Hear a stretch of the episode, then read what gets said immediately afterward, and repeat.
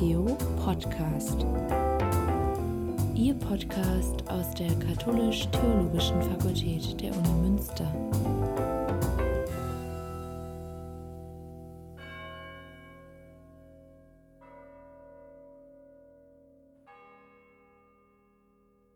Dr. Klaus-Peter Sajak ist Professor für Religionspädagogik.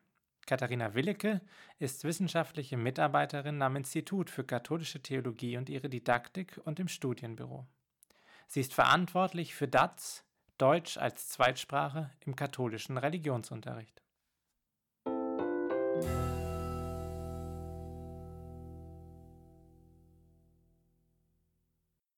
Ja, hallo, mein Name ist Klaus-Peter Sajak. Ich bin Professor für Religionspädagogik und Didaktik des Religionsunterrichts hier an der Katholisch-Theologischen Fakultät der Westfälischen Wilhelms-Universität in Münster.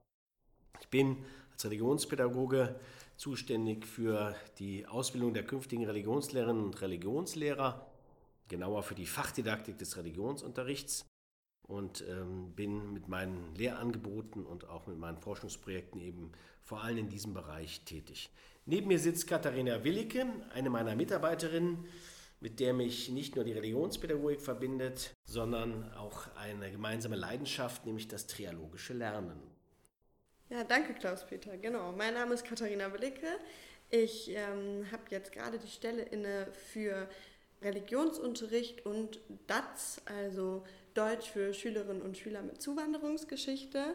Und ähm, bin aber eigentlich an deinen Lehrstuhl äh, mit der Frage nach dem interreligiösen Lernen äh, herangetreten und habe mich äh, schon viel damit beschäftigt, auch während meines Aufenthalts in Ankara, wo ich mich sehr viel mit dem Islam auch auseinandersetzen durfte und habe dann festgestellt, mir fehlt eigentlich noch die Perspektive des Judentums und bin dann mit dir ins Gespräch darüber gekommen und habe so beschlossen, an der Schmidt-Schule in Jerusalem ähm, dann nochmal ein Praktikum zu machen und darüber ist eigentlich auch die Idee meiner Masterarbeit entstanden, nämlich mir Jerusalem als Stadt des Trialogs anzugucken. Ähm, Jerusalem als Stadt, in der Juden, Christen und Muslime zusammen leben.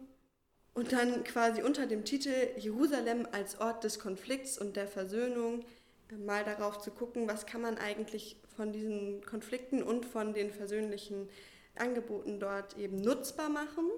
Das ist zum einen ähm, der Blick darauf, was ist eigentlich den einzelnen Religionen und ihren Anhängerinnen und Anhängern heilig in der Stadt. Also ähm, Westmauer, Felsendom und Grabeskirche. Ähm, andersrum aber auch, was sind verbindende Themen, ähm, wenn man an das Sohnesopfer denkt und da Abraham und Isaak, Abraham und Ismael, aber auch Gott und Jesus irgendwie in dieser Stadt sich noch einmal anschaut. Und der Versuch war quasi da zu gucken, was können wir da didaktisch draus mitnehmen. Aber Trialog ist ja auch ein Herzensthema von dir, deswegen würde es mich sehr interessieren, was, was du da alles dazu gemacht hast. Ja, Jerusalem ist natürlich der Ort des Trialogs, also des äh, Gesprächs, des Dreigesprächs zwischen Juden, Christen und Muslimen schlechthin. Einen solchen Ort gibt es wahrscheinlich nur einmal eben in dieser heiligen Stadt. Nichtsdestotrotz äh, ist unsere Kulturgeschichte ja voll von Spuren der Begegnung von Juden, Christen und Muslimen. Äh, nicht nur im Vorderen Orient, sondern ja vor allem auch in Europa.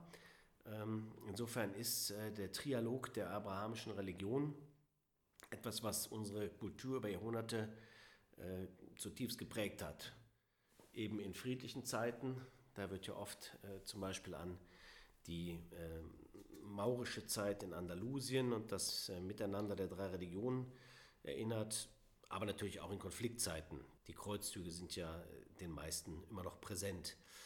Ähm, ich habe mich äh, mit dem Trialog der Religionen in der Schule der heutigen Gesellschaft beschäftigt. Ich durfte nämlich über zehn Jahre den Schulenwettbewerb Trialog der Kulturen der Herbert Quandt Stiftung begleiten. Ein Wettbewerb, der Ende der 1990er Jahre aufgrund der fürchterlichen Religions- äh, und ähm, Völkerkriege auf dem Balkan ins Leben gerufen worden war, um Schülerinnen und Schülern in unseren Schulen deutlich zu machen, äh, wie wichtig und elementar ein friedliches Miteinander der drei großen Religionstraditionen ist. Und äh, so habe ich über zehn Jahre jetzt ähm, über 10.000 Schülerinnen und Schüler in über 500 Schulen in neun Bundesländern begleiten dürfen, die eben mit Förderung der Herbert Quandt Stiftung sich um Projekte bemüht haben, in denen das kulturelle Erbe der drei Religionen im schulischen Unterricht äh, bearbeitet werden konnte und in der es vor allem eben auch um Impulse und Initiativen für ein friedliches Miteinander, gerade von Juden, Christen und Muslimen in Deutschland heute geht.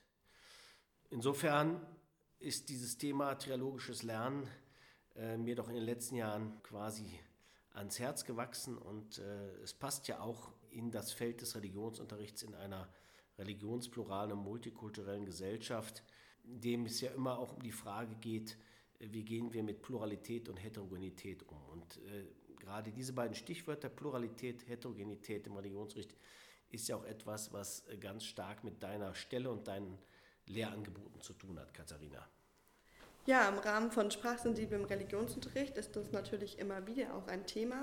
Ähm, sprachsensibler Religionsunterricht, was heißt das eigentlich genau? Ähm, zum einen können wir uns natürlich, wenn wir uns mit Schülerinnen und Schülern beschäftigen, die Deutsch als Zweitsprache sprechen, einmal auf die Förderung der deutschen Sprache konzentrieren. Andererseits gibt es natürlich auch die Bildungssprache, die im Unterricht gefördert werden soll, die natürlich Ziel einer schulischen Ausbildung ist, diese zu erlangen. Auch das ist eine Frage, mit der sich sprachsensibler Religionsunterricht beschäftigt. Also wie können wir Bildungssprache bei Schülerinnen und Schülern fördern? Und insbesondere nochmal, wenn man genauer in die Sprachwelt des Faches guckt, auch die religiöse Sprache sich anzugucken. Denn da ist natürlich nochmal eine ganz andere Sprache und eine ganz andere Sprachwelt, die sich Schülerinnen und Schülern da eröffnet. Und das ist dann aber nicht nur interessant für Schülerinnen und Schüler mit Deutsch als Zweitsprache, sondern auch mit Deutsch als Erstsprache, weil religiöse Sprache eben oft auch als Fremdsprache empfunden wird. Ja, da kommt halt ganz stark die Frage danach auf, wie geht religiöse Bildung eigentlich in der heutigen Zeit und da hast du ja auch viel zu geforscht. Ja, das ist ja schon ein, eine interessante Entwicklung, dass für die meisten unserer Schülerinnen und Schüler religiöse Sprache inzwischen eine Fremdsprache ist, obwohl sie ja in so einer klassischen christlichen Sozialisation in der Regel Religionsunterricht gehabt haben, Erstkommunion und Firmenvorbereitung durchlaufen haben, in Jugendverbänden engagiert sind, die von der Kirche getragen werden oder sogar Ministrantinnen und Ministranten am Altar sind. Ähm, insofern ähm, stellt sich natürlich die Frage, wie wirksam sind eigentlich alle diese ähm, religiösen Bildungs- und Seelsorgeangebote, die gerade die katholische Kirche äh, hier in unseren Breitengraden macht. Wie funktionieren die? Arbeiten die überhaupt zusammen? Wirken die zusammen? Äh, welchen Ertrag, welche Wirksamkeit haben sie überhaupt? Ich habe zusammen mit meiner Kollegin Judith Köhnemann im Auftrag der Deutschen Bischofskonferenz vor drei Jahren eine große Studie durchgeführt, wo wir genau das versucht haben zu erhellen. Also, was macht eigentlich die religiöse Biografie eines 30-Jährigen aus, der eben religiös sozialisiert worden ist und der auch noch heute äh, sich als Mitglied der Kirche versteht und äh, dem Glaube wichtig ist. Insofern haben wir eine Wirksamkeitsstudie unternommen und haben danach gefragt, was sind eigentlich die entscheidenden Faktoren, die dafür sorgen, dass jemand christlich bleibt, Glauben lernt, Glauben anverwandelt äh, und eben selber dann auch zum Beispiel auch Kinder ähm, religiös erziehen möchte. Religionsunterricht ist sicher ein wichtiger Faktor. Die Katechese, die ja oft sehr innovativ äh, in Deutschland gestaltet ist, vor allem die Firmenkatechese. Die Jugendverbandsarbeit ist eine wichtige Größe in Deutschland. Was wir aber ähm, neu entdeckt haben, ist eigentlich die Bedeutung der Messdienerinnenarbeit in Deutschland. Der kommt doch scheinbar eine ganz große Bedeutung zu. Die Jugendlichen, die sich überhaupt noch als religiös bezeichnen und in gewisser Weise mit der Kirche in Verbindung bringen, identifizieren will ich gar nicht sagen, äh, die sind in der Regel äh, Ministrantinnen und Ministranten gewesen. Und das ist ja eine spannende Geschichte, weil diese, dieser Lernort eigentlich bisher überhaupt nicht äh, erforscht und ausgewertet worden ist. Ein zweiter großer Bereich, ähm, der von wachsender Bedeutung ist, scheinen die schulpastoralen Angebote zu sein. Also Angebote der Schulseelsorge, die von den Bistümer ja in den letzten Jahren in den Schulen verstärkt worden sind. Und dieser Bereich Schulpastoral, das ist ja auch ein Gebiet, mit dem du dich, Katharina, in deiner ähm, Promotionsarbeit ausführlich auseinandersetzt. Genau, ich beschäftige mich ähm, vor allen Dingen mit dem Format, was im Bistum Münster ähm, sehr groß angelegt ist, nämlich Tagen religiöser Orientierung. Das sind drei- bis fünftägige Veranstaltungen, in denen Schülerinnen und Schüler an einen außerschulischen Bildungsort fahren, um große Fragen ihres Lebens zu besprechen. Die Themen stehen von vornherein nicht fest, sondern die werden von den Schülerinnen und Schülern je nachdem gewählt, was eben gerade irgendwie als relevant für sie angesehen wird. Und äh, dann gibt es Teamerinnen und Teamer, die meistens Studentinnen und Studenten sind, äh, die dann mit den Schülerinnen und Schülern diese Fragen in ganz unterschiedlicher Art und Weise bearbeiten. Genau dieses Feld möchte ich in meinem Promotionsvorhaben bearbeiten. Und mal die Frage danach stellen, wer sind eigentlich diese Teamerinnen und Teamer, die das machen? Ähm, aus welcher Motivation heraus tun sie das? Was für Zielvorstellungen haben sie zum einen für die einzelnen Kurse, aber auch für ihr eigenes Wirken an diesen Tagen? um quasi mal zu gucken, was, was ist eigentlich das, was als so wirksam beschrieben wird, ähm, wenn man sich die Studie von dir und Judith Köhnemann dann zum Beispiel anschaut. Jetzt könnte man ja, wenn man dich nicht kennt, meinen, das passt gar nicht zusammen. Auf der einen Seite sprachsensibler Religionsunterricht, auf der anderen Seite die großen Fragen von Jugendlichen auf Tagen religiöser Orientierung. Da würde ich dir jetzt vehement widersprechen, denn beides sind Felder religiöser Bildung und beide sind ähm, wichtig, um quasi, damit wir näher dahin kommen, irgendwie äh, mehr über religiöse Bildung und wie sie funktioniert sagen zu können. Und deswegen, glaube ich, bereichert sich das ähm, doch sehr. Wie wirkt sich denn der Zusammenhang von Lehre und Forschung bei dir aus?